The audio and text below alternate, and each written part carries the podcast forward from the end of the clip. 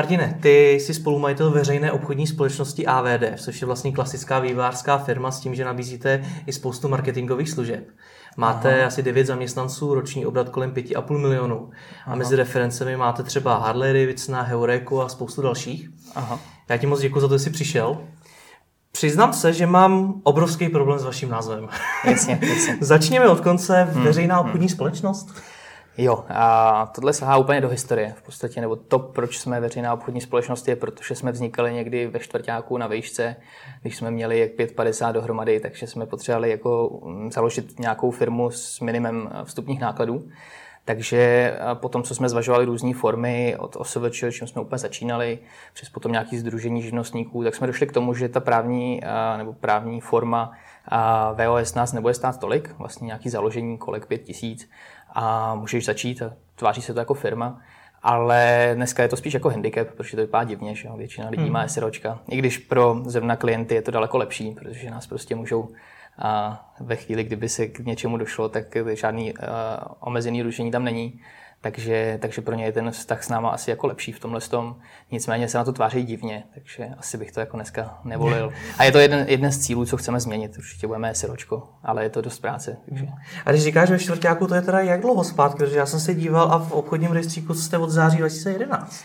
Přesně tak, no. A je to září 2011 jsme zakládali, předtím hmm. jsme byli asi rok OSVČ a s tím, že jsme dělali prostě nějaký menší webíky. A tak je to pět let letos to bude. Hmm. Teď budeme slavit za nedlouho, no, máme nějakou. A má, nese to pro vás teda nějaký výhody oproti tomu, kdybyste byli SROčko? A ne, já myslím, že to nese jenom nevýhody, jako, nebo nevím, hmm. nevím o moc o výhodách, je tam maličko jiný zdanění a tomu já nerozumím, máme na to účetní, hmm. takže to si s tímhle s tím nějakým způsobem poradí. Ale je tam nějaký limitující obrat nebo nějaký peníze, který můžeš vydělat, pak to začíná být nevýhodný. Takže my už se někde dostáváme do té kategorie, že vlastně bychom to nechtěli. Aha. Máme to z nějaké jako pohodlnosti v tuto chvíli. A AVD znamená co? jo. Hele, to je takový jako a, a, takový nápad. Vlastně jsme s Michalem, a, což byl můj dlouhodobý kamarád, seděli a říkali jsme si, jak se asi budeme jako jmenovat. A měli jsme prostě takových tunu nápadů, až uh, jsme přišli s tím, že by to mohlo být jako awesome website developers. Uh-huh. Takže jsme vlastně to zkrátili, aby to nebylo tak dlouhý.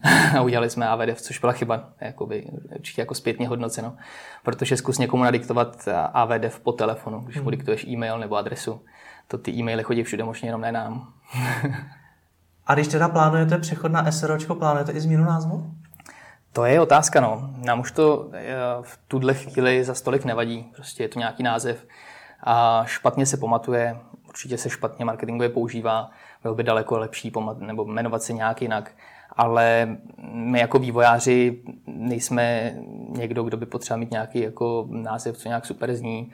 Prostě děláme weby, děláme aplikace, máme tenhle ten název asi nám to trochu je přirostlo k srdci, takže úplně jako, že bychom teď měli v plánu, že to změníme, nemáme.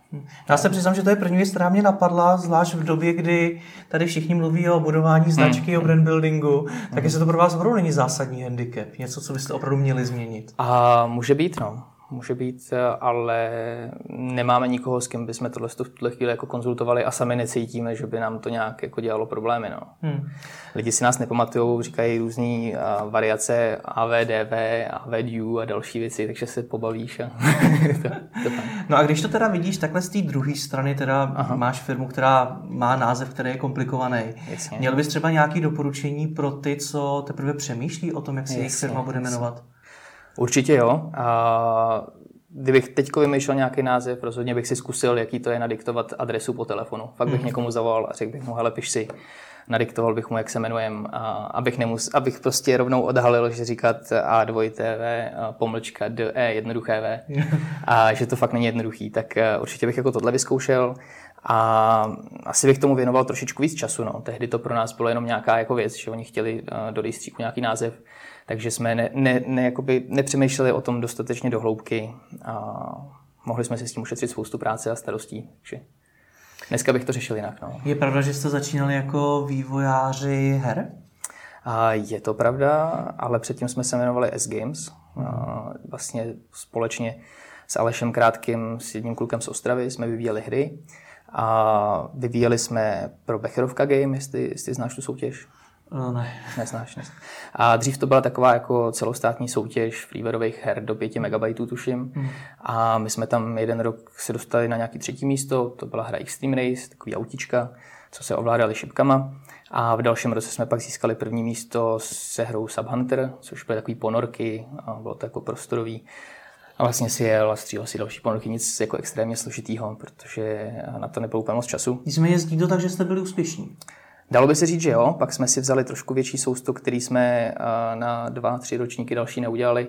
Pak ta soutěž zanikla, naše jako snaha to dodělat v podstatě taky, protože jsme udělali chybu ve výběru vlastně frameworku, na kterém to běželo a chyběly na tom nějaké zásadní věci, jako třeba gravitace. Takže když jsme dělali letadílka a oni ty letadílka neuměli přistát, tak to byl trošku problém.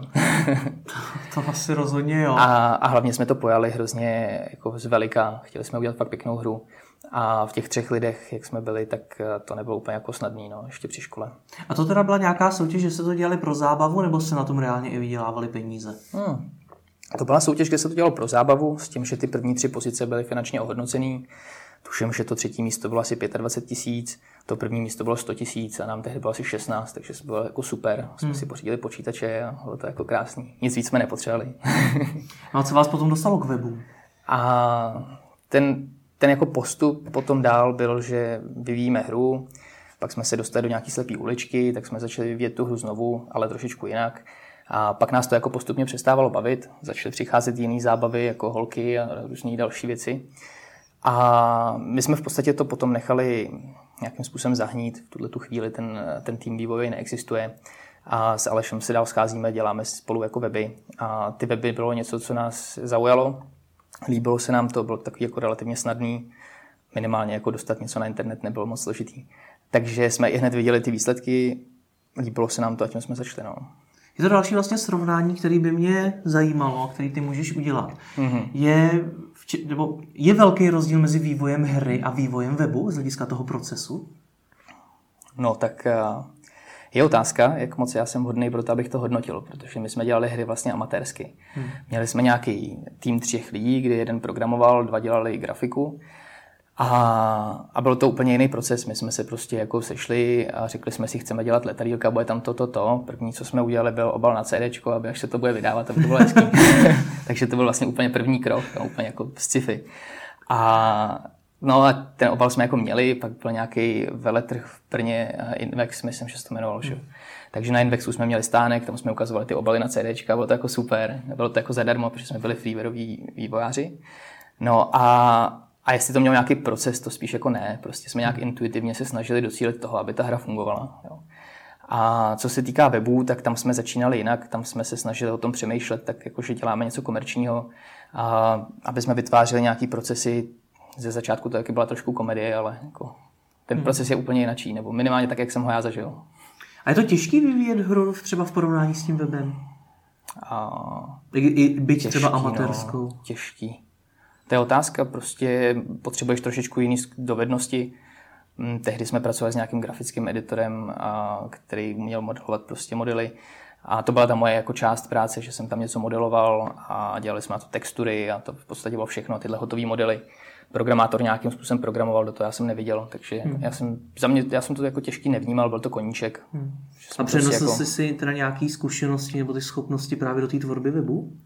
A jo, minimálně jako to, že chceme něco dělat, že chceme hmm. dělat něco, co je nějakým způsobem vidět a, a že nás prostě baví se společně soustředit na jeden cíl, no, tak to bych řekl, že je to hlavní.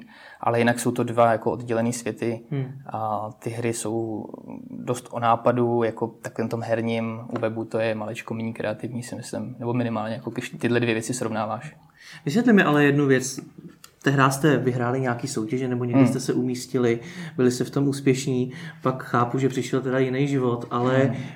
Proč si teda vlastně nešel dál tou cestou toho vývoje těch her? Proč jsi se pustil, hmm. jak sám říkáš, do úplně jiného světa? Jasně, no. No tam někde a, byl prostě zlom, kdy jsme dostatečně dlouhou dobu nedělali na těch hrách a úplně nám to jako ujelo. Pak jsme zjistili, že to je jako úplně jinde. A grafika je výrazně lepší, a pohyby jsou výrazně lepší a my jsme to měli všechno takový jako amatérský. Jo. A aby si udělal prostě pěknou hru, tak eh, to nejde dělat v týmu dvou, třech lidí a to je prostě potřeba daleko větší tým, lidi, co mají s tím zkušenosti, a bylo to v podstatě obtížné do toho profesionálně vstoupit, bych řekl. Oproti tomu weby do toho se dá vstoupit eh, relativně snadno. Záleží to, čeho chceš docílit, ale udělat web je o poznání lepší, než udělat nějakou hru pěknou. Hmm. Děláte dneska e-shopy? A neděláme, nevyvíjíme e-shopy. Děláme nebo nasazujeme, pomáháme klientům nasazovat něco, když to dává smysl na ShopTet. S těmi spolupracujeme, věříme tomu řešení, a, takže spíš odkazujeme lidi tam, pak jim s tím nějakým Proč děláte vlastně shopy? No, je to zase trošičku nebo dost jiný segment. Jo? Ty zkušenosti, co potřebuješ k tomu, aby si dělal dobrý e-shopy, tak jsou úplně jiný, než hm, potřebuješ k tomu, aby si dělal dobrý weby. Prostě to nestačí jenom, že to technicky umíš vyrobit, ale abys tomu klientovi dokázal poradit, abys dokázal řešit věci jako různý DPH, skupiny cenový a, další věci, co jsou nad tím e-shopem, který si možná neumím představit. A my se na to nesoustředíme, takže v podstatě jakoby pro nás do toho vstoupit by zase bylo relativně složitý jo, v tuhle tu chvíli. Zní to tak, že vyvíjet weby a ne e-shopy je jednodušší. Jasně, říkám, je, je záleží, jak to jako máš pojatý. No. Může to být jednoduchý, prostě víš, eh, v podstatě i parťák taky dělal eh, hmm. weby, že jo. A je to relativně jednoduchý, jednodušší vyrobit eh, nějaký web než e-shop. Je to i cenově jinde, takže jo, myslím, že to je jednodušší. No. Na druhou stránku vy si vlastně vyvíjíte i vlastní CMS. Mm-hmm. Proč? No, a to je dobrá otázka. My jsme zvažovali různé varianty open sourceu a ve finále jsme se rozhodli, že si to radši uděláme po svém, protože prostě když něco děláš vlastního, tak víš, jak to funguje, víš, že když chceš něco zoptimalizovat, tak co, co jako to bude znamenat. Víš, že když chceš řešit responsivní média, takže skutečně posíláš správné velikosti obrázku do správného typu zařízení, takže to obnáší něco. A u toho open sourceu je to taková trošku džungle, existuje spoustu rozšíření a teď je to různě děravý. A dřív nebo později to někdo napadne ve chvíli, kdy se tomu webu nevěnuješ. A u toho vlastního CMS mm, je maličko výhoda v tom, že jak eh, nemáš těch klientů miliony po celém světě, tak nikdo nevyvíjí takový jako automatizovaný roboty, který by se ti to snažili sestřelovat, což je docela hmm. výhoda. A, a všechno si tam prostě dokážeš vyvinout, víš, máš, máš to v hlavě, víš, co prostě potřebuješ udělat. Když ti to dává smysl, zařadíš to do toho tvého produktu. Když ti to smysl nedává, uděláš to jako individuální jako vývoj pro toho klienta. Takže jako je to fajn. Bleda s čem, má to i nevýhody, protože některý lidi chtějí open source, že mají zkušenosti s dodavateli, který je prostě odrbali. Takže je, je jako těžký, přiměřeně těžký to prodávat, ale má to i své výhody. No. Tomu rozumím. Když si ale představím, že by každá vlastně vývářská firma vyvíjela vlastní CMS, Jasně. tak by to na tom trhu asi nevypadalo zrovna dobře, nebo jo? No. Nebylo by to komplikovaný zbytečně? A, asi jako bylo, záleží jako pro koho, no. Já, hmm. Protože, proč by nemohli? No, vždycky by se ten klient vlastně musel učit na něco nového. Vždycky mm. by byl, byl vázaný jenom k tomu konkrétnímu dodavateli, protože Jasně. já když si u vás objednám web mm-hmm. a budu mít vaše CMS, tak pro jinou firmu bude daleko složitější Jasně. s tím cokoliv dělat. Nevím, jestli máte třeba i nějaké podmínky, dělat, že nemůžu eh, vlastně jo. nikam jinam. Ne, my tyhle podmínky nemáme, my tomu klientovi umožníme, aby si to nějakým způsobem rozvíjel, ale to samozřejmě naráží na to, že ne každý nebo skoro nikdo nechce dělat CMS po někom. Že jo? Každý eh, chce ideálně dělat to vlastní nebo případně nějaký open source ale uh, tam spíš jakoby ta otázka z druhé strany, uh, jaký jako CMS bys dokázal doporučit, aby to fakt dávalo smysl. Dobře, WordPress, Joomla, Drupal možná, ale jako umíš na tom skutečně, dokážeš zajistit, že ten tvůj tým celkově na tom umí vyvinout tak kvalitně jako na tom tvém vlastním CMS. Dokážeš prostě vytvořit veškerý napojení na všechno, co potřebuješ. A je to, jako nějaká vlastně... volba. Každý, každý ten dodavatel si myslím, že se rozhoduje sám, na čem bude jako dodávat. A, a neexistuje proto žádný standard. Jo? Je to džungle. Ty weby fakt hmm. jsou džungle. Prostě každý to nějak udělá, ono to nějak funguje a přechod mezi jako dodavateli je fakt těžký. No. Hmm. Takže to vlastně znamená, že pro vývojářskou firmu není jiná cesta? Buď to se teda orientovat na nějaký, nějaký hmm. open source, třeba na WordPress, anebo si musí vyvíjet vlastní řešení? Neexistuje nic dalšího? Já nemám moc jiný nápad, no, případně prostě uh, licencovat nějaký jiný CMS, který někdo vyvíjí ale to je něco, co jsme nechtěli dělat, hmm. takže jsme v podstatě ani nehledali. A začali jsme kdysi vyvíjet vlastní a potom, co to děláš 4-5 let, tak uh, se ti jako nedává ti smysl to opustit a prostě říct, najednou děláme něco jiného. My nasazujeme klientům i na WordPress, když to prostě dává smysl. Když chtějí nějaký obsahový blok, když chtějí něco, tak my jsme schopni to pro ně udělat, ale uh, daleko líp jim to vyvineme v podstatě na tom našem řešení. No. Kolik vůbec takový vývoj stojí? No, to je dobrá otázka. Já, já ti to nedokážu jako moc dobře zodpovědět, protože tím, že jsme začínali ve čtvrtáku na té výšce, jo, a někdy tehdy začalo to CMS vznikat, tak to jsou jako stovky tisíce hodin, který si někde jako spálil a který v tu chvíli neměli pro tebe žádnou jako finanční hodnotu. To prostě byl čas, který si investoval něčemu jako nějakému svýmu rozvoji. A zpětně to vyčíslit úplně nejde, protože si nespomeneš na všechno, co si jako dělal. Takže my teď začínáme vyvíjet nějakou novou verzi na jiném frameworku a tam to budeme vědět, tam měříme všechno, tam už to pro nás má jinou hodnotu ty hodiny teďko. Takže... To si narazil vlastně na další věc, na kterou jsem se chtěl zeptat, protože mm. když se vyvíjí něco vlastního, Jasně. tak to do začíná tak, že jsme furt na začátku. Zase mm. přijde nový framework, nebo prostě řekneme si, uděláme to líp, uděláme to jinak. Jasně. Nejhůř přijde do firmy jiný programátor a řekne, to je strašný, takže to mm. uděláme mm. znova. Mm. Tohle to vás taky teda potkalo? Nás to trápí furt, tyhle mm. věci. No. My v podstatě naše CMS vzniká nějakých těch pět let, přibližně, protože ještě kousíček předtím, než jsme založili oficiálně firmu, tak jsme na tom dělali jako SVČ. A to prostě někdo vyvíjel, někdo na tom skončil, pak na tom pokračoval někdo jiný. A tím se i částečně ztrácí ta přehlednost, že nejseš ze začátku dost důsledný ve vytváření nějaké dokumentace a vlastně se na tom něco jako učíš, takže potom vlastně zaměstnáváš lidi, kteří ten kód vezmou a refaktorují a udělají ho jako líp, hmm. což tě stojí peníze za to, že to je furt stejný v podstatě zvenku. jo, tak eh, jako má to spoustu nevýhod rozhodně, no. Ale a tehdy, když jsme prostě začali, tak nám tohle přišlo jako správná cesta. Prostě koukli jsme se na ostatní firmy, na ty větší, řekli jsme si, kam jdeme. Viděli jsme, že dělají vlastní řešení a že nám ho asi jako nedají a že je třeba dál než nějaký ten open source v tu dobu. Takže jsme to dělali podobně, s nějak intuitivně. Ale lze z toho tedy vyvodit nějaká životnost toho CMS? Hmm. Teď si třeba říkal tuším pět let, takže po pěti letech je rozumný vyvíjet to znova? To já si nemyslím, že by to šlo takhle jako generalizovat. Jo. Hmm.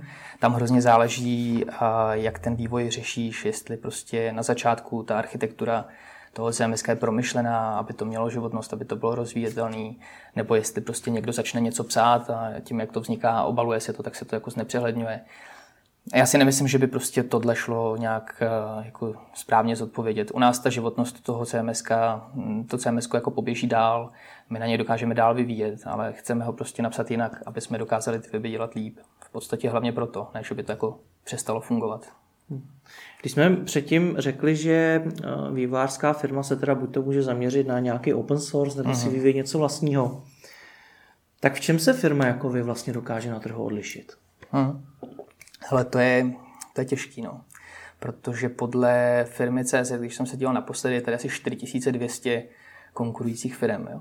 A to je od malých, jasně, no, to je od malých uh, živnostníků, teoreticky vlastně i freelanceri by tam mohli být hmm. zahrnutý, nevím přesně, až po nějaký velké firmy, velké korporace. A ty v tom vytvářejí nějakou jako svoji odlišnost.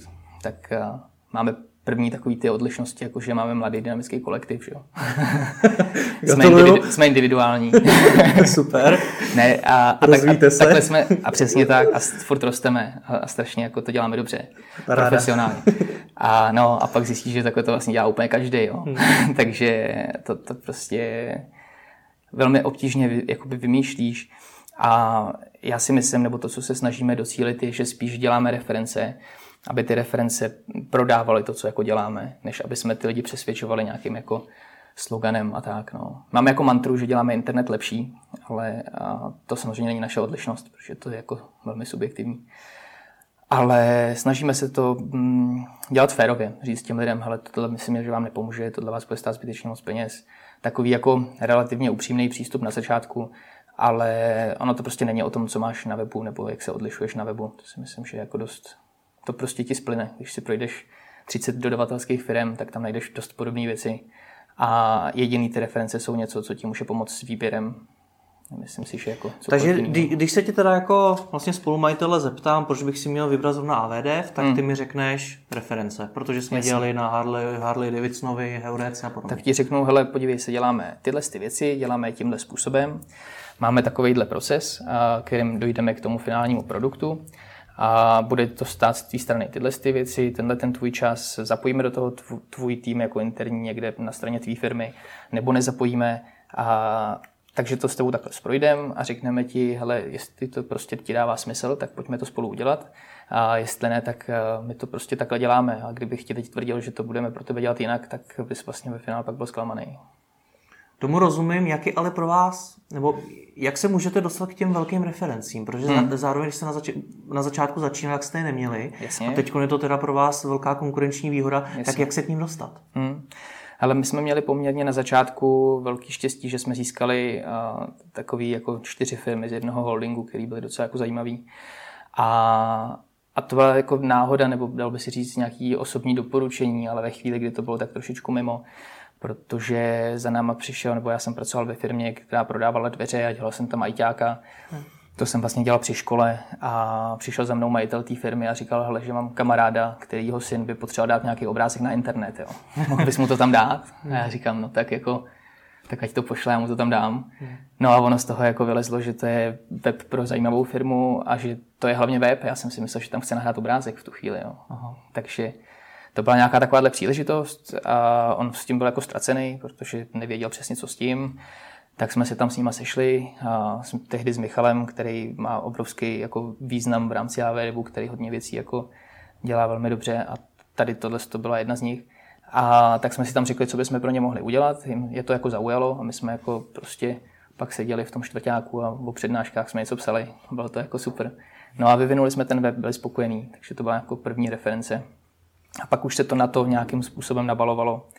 Ale bylo to dost prostě o přátelích, o tom, že jsme řekli všem okolo sebe, že děláme weby a každý nějaký web potřebuje, tak mu s tím prostě pomůžeš a začneš získávat první reální jako weby, na kterých žádným způsobem nevyděláš, ale prostě se toho dost naučíš. Hmm. Takže tak nějak jsme začínali, bylo to taky jako vtipný. Já jsem si proklikával váš web, tak mě hmm. zaujalo hmm. ještě jedna věc a to, hmm. že vy nabízíte poměrně hodně marketingových služeb. Hmm. Proč Jasně. tam také? To je, myslím, pozůstatek minulosti, no. Tohle to z velké části. takže, další vývářská hmm. firma, která nemá aktualizovaný web. a to se ale to se velmi brzo změní, ale a to, to nebudu předcházet. Každopádně my jsme na začátku, když jsme byli dva, tak jsme si sedli a každý jsme něco uměli, tak jsme si to napsali na papír a ze všeho jsme udělali službu. A já jsem třeba tehdy tam dělal, mimo to, že jsem tam dělal toho ajťáka, zapínal jsem tam ty počítače, tak jsem tam dělal nějaký katalog, takže jsem dělal něco grafického, tak jsme si zapsali, že děláme jako grafické práce, katalogy a pár lidem jsme to opravdu udělali, ale pak zjistíš, že to jako nejde, že prostě to není dobrý, jako objektivně. takže začneš těch služeb jako ubírat, až jsme si nechali jenom takový ty čistě onlineový a dost těch věcí, které tam teď máme, řešíme spíš jako tím, že toho člověka pak na, něco, na někoho odkážem, než bychom to jako přímo dělali. Takže teď AVDF jak je, tak se soustředí čistě opravdu na vývoj, návrh, nějaký takovýhle jakoby realizační práce, ale ne na tu službu nad tím, to, to moc jako neděláme. No. A většina našich diváků nikdy neměla vlastní vývojářskou hmm. firmu, a tak si asi ani nedovedou představit, jaký problémy asi tak řešíš. Jasně, tak jaký? Jasně. Jaký největší problémy musíš řešit? Ale já myslím, že mm, jeden z největších problémů každé podobné firmy je, jak vyvážit a, jako poptávku a nabídku. Protože ty jsi jako projektově orientovaný, Tvoje firma je závislá na tom, že získává projekty v nějakém jako objemu a na základě toho, kolik těch projektů získáváš, tak si můžeš dovolit nějaké množství lidí, kteří je zpracovávají. No a někdy je to jako růžový, získáš víc projektů najednou, potřeboval bys těch lidí víc, ale zároveň víš, že když prostě v tom měsíci neprodáš, tak nějaký tři, čtyři měsíce potom se to promítne a ty lidi si nebudeš moc dovolit. Takže já si myslím, že jedna z nejtěžších věcí je, jak eh, jakoby řídit ty projekty takovým způsobem, aby měl neustále co dělat. Nebyl přetížený a zároveň nebyl jako bez práce. Takže tohle je jako těžký. Myslím si, že každá podobně orientovaná firma musí řešit podobné věci. A samozřejmě čím větší projekty získáváš, tím díl na nich pracuješ, takže je to pro tebe snaží. Když získáváš na začátku malý webíky, nebo to byl náš případ, tak uh, jsi prostě věděl, že každý měsíc potřebuješ tři, čtyři. Hmm. A to není úplně lehký, když uh, nemáš žádný jméno v tom oboru, hmm. jsi fakt jenom mladý a dynamický, jako nemáš jak ty lidi přesvědčit. Takže uh, jsi rád, že děláš vlastně cokoliv. A myslím si, že hodně firm, co do toho odvětví vstupuje, tak vstupuje tím, že konkurují nejnižší cenou. Hmm. A, a to vlastně ty firmy, které jsou zajímavé, vůbec žádným způsobem jako nehodnotějí. To prostě pro ně nedává smysl. Oni, není, oni nemají problém si zaplatit za dobrý web, oni spíš mají problém s tím, aby to bylo dobrý.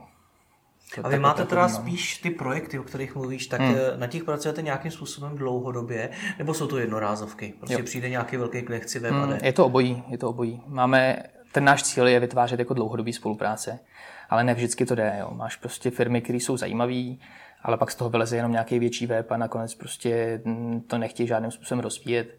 Jim prostě stačí, že to mají, má to pro ně životnost tři roky, pak to budou třeba předělávat. A ty víš, že s tomu klientovi něco udělal a jestliže ho uspokojil, byl spokojený a jestliže tam nevymění v těch klíčových pozicích ty lidi v té své firmě, takže možná budeš dělat někdy za tři roky, čtyři roky nějaký další web. A to se taky dá jako považovat za nějakou dlouhodobější spolupráci. Ale takový, ty, hm, takový ten jako ideál, že uděláš někomu web, prodáš mu na to nějaké služby toho, že to budeš na měsíční bázi rozvíjet, tak eh, to, to je spíš ten náš cíl, to se snažíme jako dělat, ale to se obtížně jako získává. No. Protože z toho, co říkáš, tak vlastně se přímo nabízí jedna věc. Máte mm-hmm. vlastní CMS a musíte ten problém řešit, tak mm-hmm. ho pronajímáte? Nepronajímáme. Proč ne? Nedává nám to smysl, no. Proč ne? Zní, zní to logicky, hmm. protože by vám to zajistilo nějaký měsíční Jasně. příjem, hmm. něco stabilnějšího. Jasně.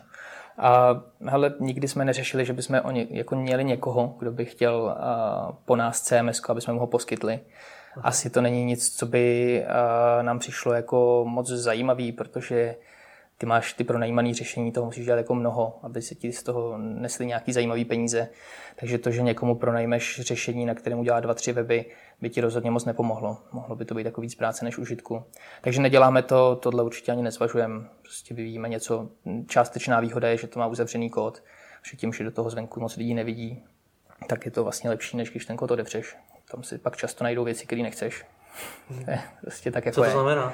To je třeba problém toho WordPressu, že jo? Najdeš nějakou, nějakou chybu a nesaktualizuješ, eh, publikuje si, kde je ta slabina, velmi rychle si ti to někdo napadne, tak eh, myslím si, že ten otevřený kód tohle to přináší jako často. Ty sám programuješ dneska ne, ještě? Ne. A dřív jsi programoval?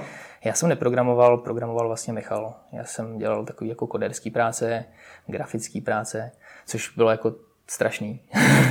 že jsem rád, že to nedělám a že máme na to lepší lidi. a kam jsi se teda za tu dobu posunul? Co děláš dneska? Jo, jo. No já jsem se posunul do pozice, s kterou jsem uh, moc jako neuvažoval ze začátku, ale je to spíš pozice nějaký jako řízení lidí, dělání administrativy a takový ten kreativní proces nad některými weby, i když u nás je na to lepší Michal, takže Michal spíš navrhuje klientský řešení. Ale byl to takový jako obchod, administrativa, řízení, takový jako nějaká takováhle pozice řízení těch jsem, zdrojů, jo, což, no. je, což je prostě hmm. úplně nová disciplína pro mě. Jako hmm. velmi... Tam jsem právě mířil, protože Aha. opět z toho, co jsi říkal, tak mi hmm. vyplývá, že ty musíš být obchodník.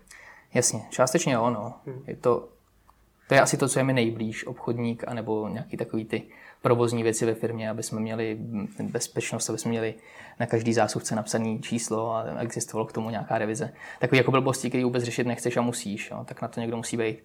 Takže takovýhle jako provozní věci, hledání lidí a řízení těch lidí, jo, to je spoustu práce a, a v tom se strašně potřebuji posunout, protože jakoby najít lidi a umět je udržet je hrozně těžký. A já jsem nejsem úplně dobrý, hmm. že se snažím. K tomu se ještě dostaneme, protože samozřejmě to je obrovský téma hmm. u, fir- u vývářských firm.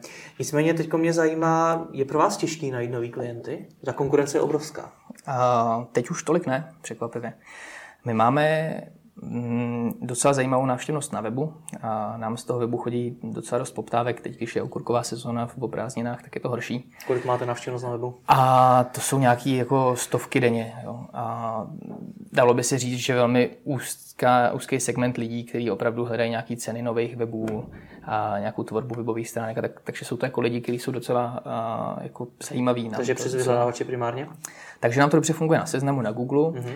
A z toho jdou poptávky, které obvykle nejsou až tolik zajímavé, protože jsou to lidi takový, který někde asistentka ve firmě dostane na starost vybrat eh, dodavatele pro web, tak prostě napíše tvorba webu nebo výroba webu a různý jako a fráze.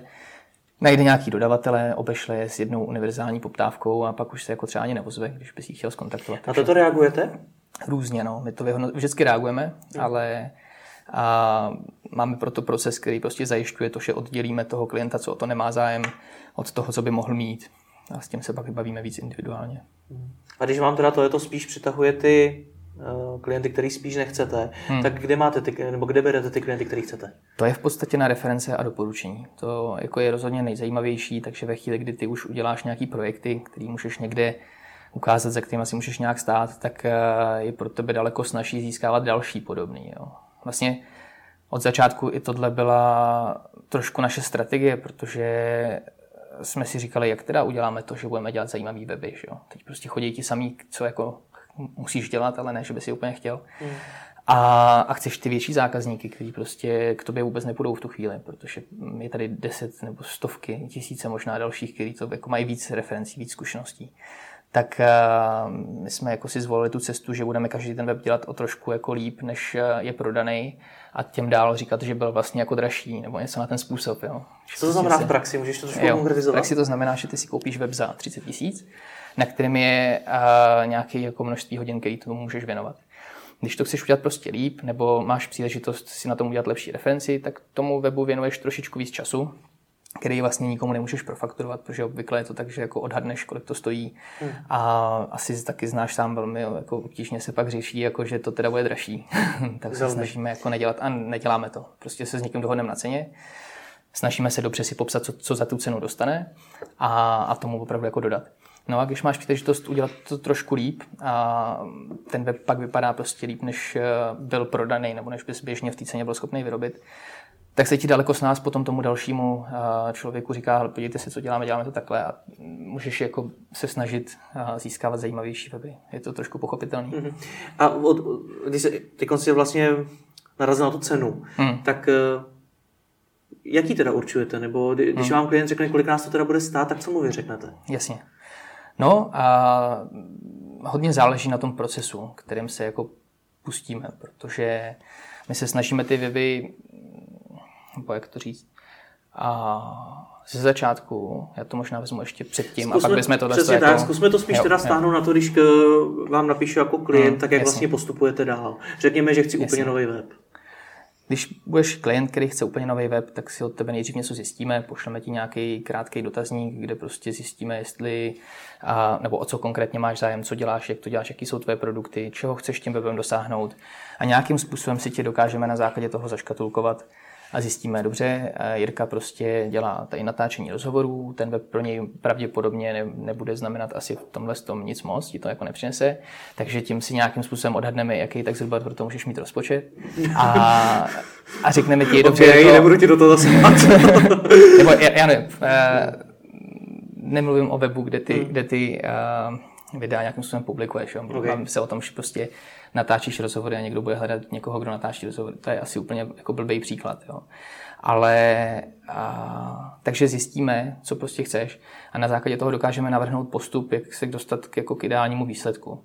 A když tam takhle jako nasázíš ty položky, budeš vidět, že by na začátku měla být nějaká analýza klíčových slov, že bys měl udělat návrh informační architektury, že bys měl udělat obsahovou strategii, že bys si měl udělat wireframe, případně prototyp podle toho, co děláš a pak teprve řešit nějakou jako vizuální podobu, kódování, responsivní. Takže vlastně ty položky nějakým způsobem nasázíš pod sebe, přičemž to, co je pro nás rozhodující, je a třeba u té grafiky, wireframeu a podobně, kolik je tam unikátních pohledů a, a, a sečteš to, zjistíš, kolik to prostě stojí, tomu klientovi tu cenu navrhneš a on většinou řekne, že to je strašně drahý, že jo?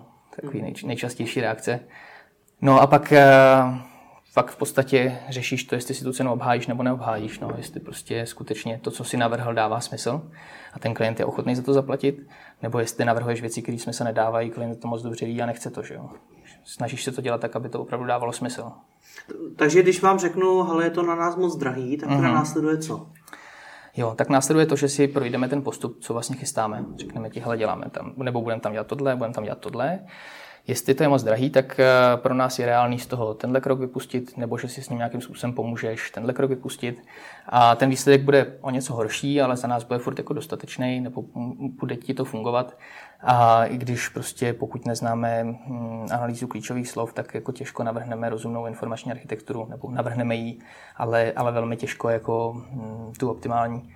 Takže dostaneme se jako něco horšímu výsledku, ale k furt jako k dobrý variantě. No a když řekneš, že ti to furt přijde drahý, tak prostě to nemůžeme dělat. To jako není moc cesta. Ony vlastně existují i dva takové postupy. Ty jsi jako zmiňoval, musíme udělat hmm. analýzu klíčových slov a spoustu dalších věcí. Jasně. Tak to je jeden postup. Uh-huh. A ten druhý postup je prostě něco udělat, uh-huh. pak to nějakým způsobem testovat, snažit se to vyhodnocovat a jo. podle toho to upravovat. Uh-huh který ty postupy, nebo jaký ten postup je podle tebe lepší? Um, to jako se špatně říká, nebo lepšímu výsledku se dostaneš postupným iterováním a, a laděním nějakého řešení, jako nějakou dlouhodobou spoluprácí. Jo. Ale to se ti hrozně blbě prodává. Prostě když přijde zákazník a řekne, uděláme web a chceme, aby fungoval, a ty řekneš, dobře, tak to uděláme takhle, ať to stojí co nejmíň, a pak to budeme měřit, vyhodnocovat a, a dostaneme se postupně k nějaké lepší variantě, tak on si neumí moc představit, co ho to vlastně bude stát. Jako za prvý kolik energie z jeho strany a kolik eh, nějakých vynaložených prostředků. Takže my to spíš jako neumíme prodávat tou druhou variantou, si myslím. No. Že to, co se nám jako s nás prodává, je, když eh, tomu klientovi řekneš, že to uděláme tímhle způsobem a ty ten web doděláš, ale samozřejmě je to nějaká hypotéza, že to takhle bude jako dobře fungovat. Ten, ten, to ideální je potom to dál samozřejmě měřit, vyhodnocovat a, a nějakým způsobem rozvíjet. Ano, vy vlastně ale... nedokážete říct, co na hmm. začátku je ta nejlepší cesta. Ty máš nějakou představu, děláš to, jak nejlíp umíš, ale to je jenom jako tvoje domněnka. Že? To může se prostě přijít na to, že reálně je to trošičku jinak. A to jak tohle vysvětlujete klientům? Přesně takhle, ale máme tady jako uh, naší variantu, myslíme si, že je správně, ale samozřejmě jako není to zaručený. My nedokážeme garantovat, že to, že z vyhledávačů prostě mm, jsou, jsou takovýhle objemy hledání nějakých slov, takže ten klient potom na ně bude opravdu dobře vidět a že, že jako to bude skutečně správně fungovat. To prostě jako špatně, špatně uděláš. No. A chápou to ty klienti? Jak kteří, no. Jako záleží, který typ klienta je, jako o, kterým, eh, o jakém typu toho klienta se jako bavíš. Protože jsou lidi, kteří to nechápou, kteří ti hmm. řeknou, hele, vy to, vy to děláte, mají představu, že všechno, co děláš, tak děláš už po tisící a, a že víš přesně, jaký to přinese výsledky. Neuvědomují si třeba, že to není jenom o tom, jaký ty mu děláš web, ale hlavně o tom, jakou oni mají službu a jaký oni mají produkt. Jo. A jakmile to prostě vůbec nedokážou takhle, takhle hodnotit, tak se ti to špatně vysvětluje. Jaká je tedy vlastně jakoby největší hodnota, kterou by ty firmy, jako je ta vaše, uh-huh. měly klientům nabídnout? Protože vy píšete koho, když to zjednoduším, tak vy píšete koho, děláte webové stránky, jasně. to znamená, že asi nejkvalitnější kód na světě to nebude. Jasně, uh, jasně. Ta největší hodnota, nebo já to možná řeknu trošku jinak. My jsme dělali nějaký weby, když jsme začínali. Dneska děláme úplně jiný weby. Furt je to vlastně web. Jo. A ta otázka je, jestli ten web je funkční. A to se dá hodnotit jako na různých úrovních. To, že dodáš někomu funkční web, může pro někoho znamenat, že to je web, který, na který se člověk dostane, dostane z něj nějaké informace, nedostane 404, nedostane žádný warningy a podobné věci a ten web funguje že z nějakého určitého pohledu. Ale ve chvíli, kdy to funkční, znamená, že to generuje konverze a nějaký dílčí konverze a že to skutečně obchodně funguje tomu majiteli té firmy, což je to, co je správný, a tak, tak je to úplně jiná, jiná jako funkcionalita. Takže to, že to, to, co ty jako vývojář děláš, vlastně není jenom ten web, který neháže 404, ale mělo by to za nás teda přecházet do té úrovně, že mu děláš nějaké řešení, který mu přináší zákazníky. Hmm. Takže to, co nejvíc dokážeme udělat, je kvalitně zpracovat návrh, a nepodcenit tu analytickou fázi na začátku a přinést mu řešení, který mu bude přinášet zákazníky. Takže to je, myslím, to, co rozlišuje ty dodavatelské firmy, kde ty úplně nejmenší často fungují jako tak tady je obrázek, líbí se vám to, chcete to takhle, tak to tak uděláme, nasadí to a ten web jako taky funguje, ale nebude jim generovat potom nic moc. No. Jde vlastně o to, do jaké míry by ta vývojářská firma měla hmm. tomu klientovi zasahovat do nějakého strategie, do nějakých hmm. jeho plánů, do toho vlastně, jak on sám chce, aby ten web vypadal. Jasně. Hmm.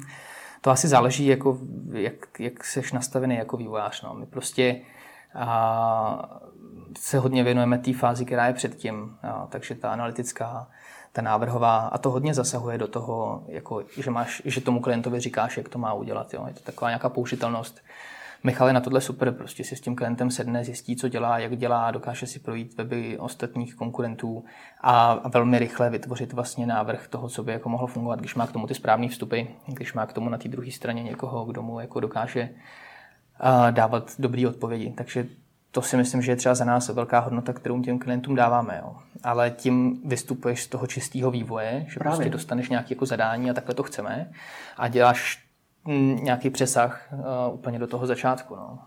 Jako za nás už to není přesah, za nás už je to to, co chceme dělat. No. Na co byste teda měli být specialisté? Hmm. Jedna věc je, že máte svůj vývoj, Jasně. potom komunikuješ s tím klientem ty? A ne, o, nebo jak to myslíš? Nebo kdo je teda vlastně ve styku s tím klientem? Hmm.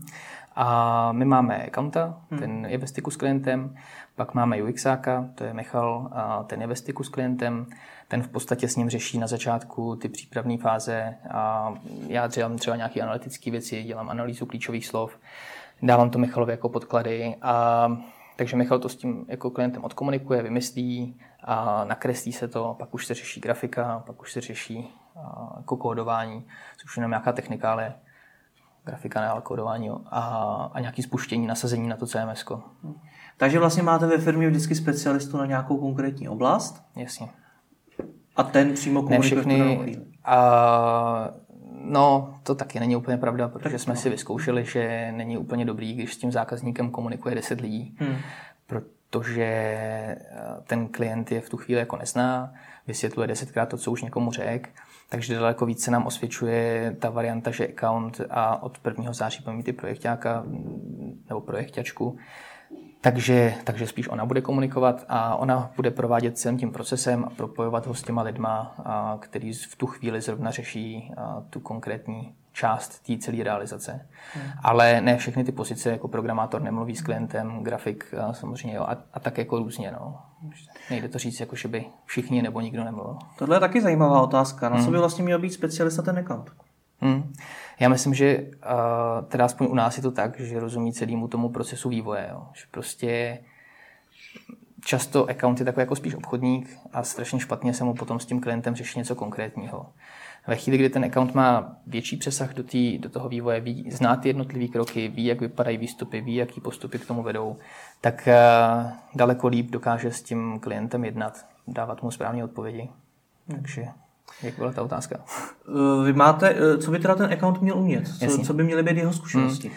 Měl by prostě minimálně nějak, alespoň povrchně, znát celý ten proces toho vývoje. Hmm. Ideálně, když má s těmi jako částmi nějakou zkušenost. No. Máte teda dneska 9 zaměstnanců, projekt hmm. bude desátý, jestli jsem to dobře pochopil. Jasně.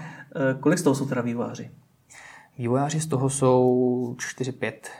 4, 4. Hmm. Skoro Já když, 5, no.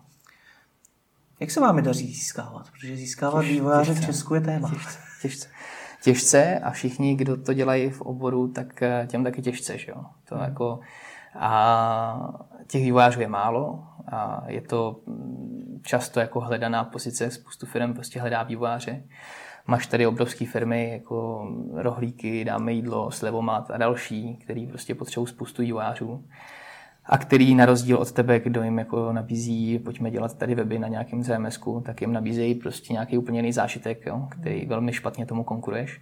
Takže je to jako těžký. No. My se snažíme vytvářet nějaký jako příjemný prostředí v té firmě a být jako takový jako rodinný v podstatě typ firmy, což je docela fajn, protože když jsou všichni spolu kamarádi, funguje to daleko líp. A minimálně v této malé velikosti. Jo. Prostě nemám zkušenost s nějakou velkou firmou, velkou korporací, ale jenom takhle jako v malém. Takže tu, tu zkušenost, co máme, je, že někteří lidi, kteří třeba dělali v korporacích, tak třeba teď máme fajn seniorního programátora a on právě to, co se mu jako líbí, je, že tam dostal zajímavou zodpovědnost, řídí tam vývoj a má příležitost se realizovat, když to v té korporaci byl jeden jako z tří, čtyřech lidí, kteří jako byli na podobné úrovni, ještě byl někdo nad ním, tady vlastně dostává zajímavější příležitost klidnou kancelář. Jako, je to jinačí. Takže asi uh, každá ta firma si musí najít něco, co, co je zajímavé pro ty její zaměstnance. U nás je to v tuhle chvíli, tohle to jsem zmiňoval. No. Hmm. A když teda potřebuješ najít nového vývojáře, mm-hmm. tak kam jdeš? Nebo kde hledáš? Protože samozřejmě mm. na inzeráty na internetu odpoví spousta jiných firm. Kam jdeš ty? A ptáme se lidí, co tam prostě u nás jsou, jestli nemají někoho, kdo by hmm. teoreticky mohl, koho by to teoreticky mohlo zajímat. To je jako věc jedna. Dáváme si to na web, to jako samozřejmě nefunguje, ale potřebuješ nějakou landing page k tomu, aby směřoval nějakou kampaň. A hledáme na Facebooku, hledáme nějaký potenciál jako dodavatele nebo někoho, kdo by prostě mohl kdo k nám jako přijít. A na LinkedIn a hledáme startup shows používáme funguje hmm. asi nejlíp. Zkoušeli jsme Jobs, to už jsme úplně zavrhli, ale startup Jobs jsou fajn. Tam to docela funguje, jakože obvykle dostaneme za rozumný peníze opravdu jako zajímavé množství zájemců. Hmm. Já tady samozřejmě nechci s tebou rozebírat platy u vás ve firmě, nicméně mm. říká se, že dost často je vývojář ten nejlépe placený zaměstnanec v celé mm. firmě. Jak je to u vás? No, je to jako skoro tak, no. Je to tak? je to velmi blízko, no. Hmm.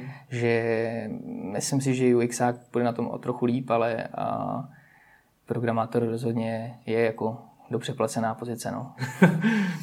Jasně, když pak platíš mzdy, tak je to, jak kdyby si každý měsíc kupoval auto. je to jako docela fajn. Akorát ničím nejezdíš. to je hezky popsaný. Z čeho ty peníze berete? Protože zvlášť pro začínající firmu to na Jasně. začátku musí být hodně těžké. Jasně, no na začátku jsme neměli nic, že? jak jsem zmiňoval, pro nás bylo těžké dát pět tisíc na kolek. Jo.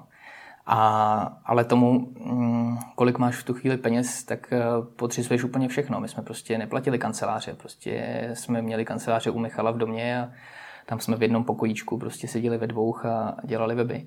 Když přišly nějaké první zakázky, dávali jsme peníze bokem a dovolili jsme si kancelář. Tehdy jsme přibrali Jakuba Frýba, který byl v tu chvíli zkušenější vývojář. On to CMS dost posouval kupředu. A byl to člověk, kterýmu jsme nabídli vlastně spolupodílnictví v té firmě. Jako to pro něj byla nějaká v tu chvíli zajímavá hodnota. A byli jsme v kanceláři, pak jsme se přestěhovali do další kanceláře, ve chvíli, kdy jsme měli víc prostředků, potřebovali jsme další lidi, takže vlastně neustále jsme se snažili dávat nějaký peníze bokem a velmi malýma kručkama se jako rozvíjet. A to byl jako náš, naše cesta. Druhá cesta by byla, že si na to jako půjčíš. A to jsme jako nikdy nedělali. No. Takže s tím mám zkušenost. Takže se vám vždycky podařilo všechny vaše zaměstnance pokrýt z vlastních zdrojů? A našli jsme jednoho zaměstnance, který ho nám pokrýval úřad práce, což byl nějaký dotační program. To nám pomohlo dost. A teď je s náma ten kluk eh, tři roky, tuším. A to je koder, takže to nám v tu chvíli hodně pomohlo. Že jako on sice jako na začátku toho moc neuměl, ale my jsme měli ten čas a tu ochotu ho to naučit. Teď v tuhle tu chvíli a normálně pracuje, je to fajn. Takže to nám ten úřad práce v tomhle pomohl hodně, že pokrývali v podstatě 100% jeho odměny.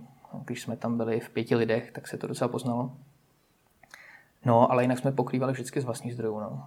Hmm. Případně nějaký kontokorent, když prostě byly špatné měsíce, ale jako nějaký úvěrování a podobné věci, to jsme jako nikdy nedělali. Není to tak, že musíte asi neustále vytvářet nějaký finanční polštář? Hmm, jasně.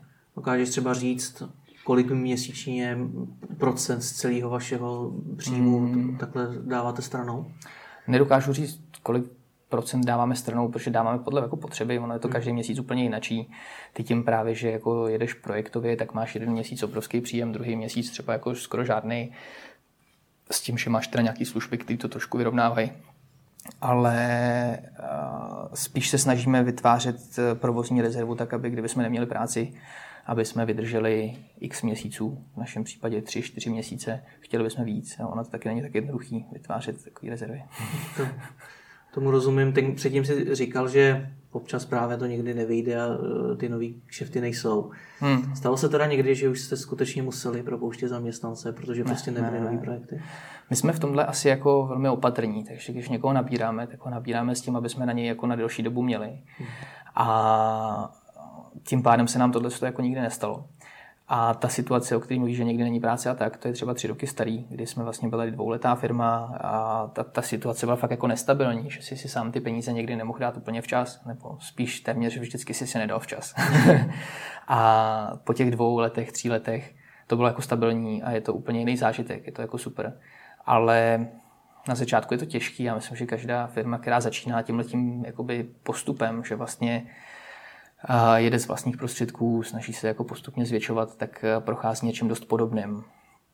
Ale nemám zkušenost s tou druhou stranou. Takže jako těžko se to pro mě jako posuzuje. A při vědomí tohohle všeho, kdy hmm. vývojářů je málo, UXáků je málo, ono je v podstatě všech málo, hmm. můžeš ty vůbec mít nějaký svoje nároky na ty zaměstnance, něco podle čeho třeba vybíráš nový kolegy, nebo musíš hmm. brát to, co je?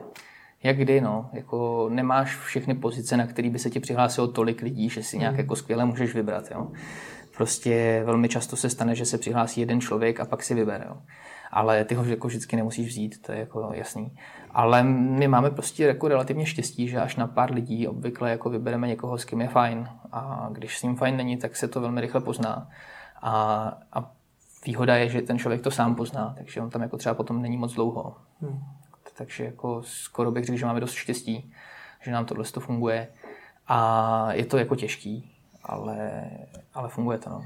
Ty jsi sám zmínil, že nemáš jenom zaměstnance, ale máš i jednoho vlastně kolegu, který tu firmu buduje s tebou od, od začátku. Jak se ti podniká ve dvou? No, je to super. My jsme vlastně jako a, kamarádi od malička a vyrůstali jsme spolu, dělali jsme spolu ty hry, teď spolu děláme tohle. A sice se z toho maličko vytrácí to kamarádství, protože přestáváš mít čas, jo, což je trošku smutný, ale jako pracujeme na tom. Nicméně neumím si představit, že bych to dělal jako v jednom, protože ty se na něco jako soustředíš a, a tu pozornost jako trošku ztrácíš. Když jste dva, tak si dokážete jako vracet do těch kolejí, kde chcete být. Chvíli jako tahá Michal, chvíli tahám já a, a vždycky ten jeden je v nějakou chvíli unavený a potřebuje někoho, kdo mu jako s tím pomůže. Takže my jsme s tím jako spokojení. I když jako, kdybys to viděl zvenku, tak eh, to působí jako třeba kontinuální hádka. ale my takhle prostě jako od malička to máme, takže vždycky se každý zděsí, kdo to vidí, jo? ale my takhle fungujeme.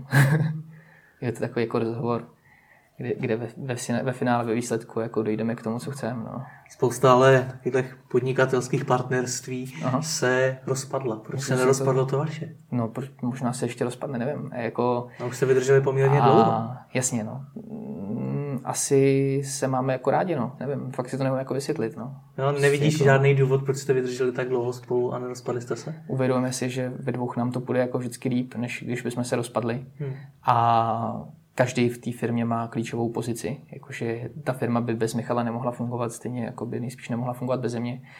A prostě chceme to dělat společně. No. Michal teda velmi často teď je vytížený na projektech, takže se třeba jako v týdnu vidíme jednou a tím se to jako i malečko možná jako řeší samo, že se tolik nevidíme, totiž si tolik nalezem na nervy a je to víc fajn. Jo, ale, ale máš pravdu, já to úplně chápu, protože ty máš prostě vždycky jako názor na něco, a Michal má zase trošičku jiný názor a dojít k nějakému jako průniku nebo k řešení, který bude za oba dobrý, když my oba jsme jako povaha, že chceme toho druhého spíš přesvědčit, tak to je velmi těžký. Prostě my jsme taková ta situace, že máš jabko, já sedím z jedné strany, on sedí z druhé a já mu říkám, hele, to jabko je červený a on říká, ne, je zelený. A že si snažíme se přitáhnout toho druhého na tu stranu, ať to vidí stejně. a takže tomu věnujeme spoustu energie. Kdyby jsme spolu takhle jako nesoutěžili, tak to bylo možná jako snažší, ale i tak to prostě funguje dobře. No. A aby toho nebylo málo, tak máš hmm. doma ještě, tuším, roční mimino? A desetiměsíční. Desetiměsíční no. mimino. Jasně. Jak se ti to daří skloubit, takováhle práce hmm. s ročním miminem? Jasně. No já mám jako super manželku, což je jako velký štěstí, protože je hrozně tolerantní. Jo. A, a i tak je to těžký. Prostě ty, když máš firmu naší velikosti a bereš ji tak jako rodině, tak máš v podstatě dvě rodiny v tu chvíli. Takže je to taková jako a poligamy maličko. a to jako není dobrý úplně.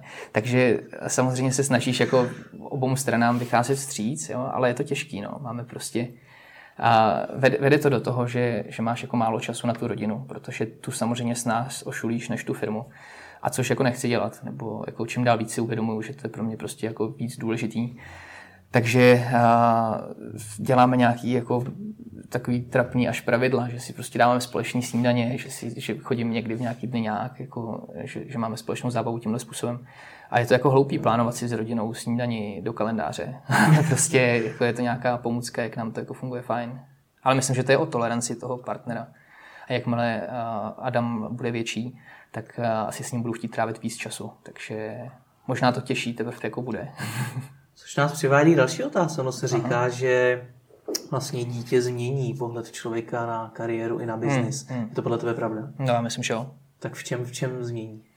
Protože vidíš najednou, že máš nějakýho mm, tvorečka, kterýmu můžeš předat spoustu svých zkušeností, s kterým si můžeš užívat volný čas, kterým můžeš jako ukazovat svět.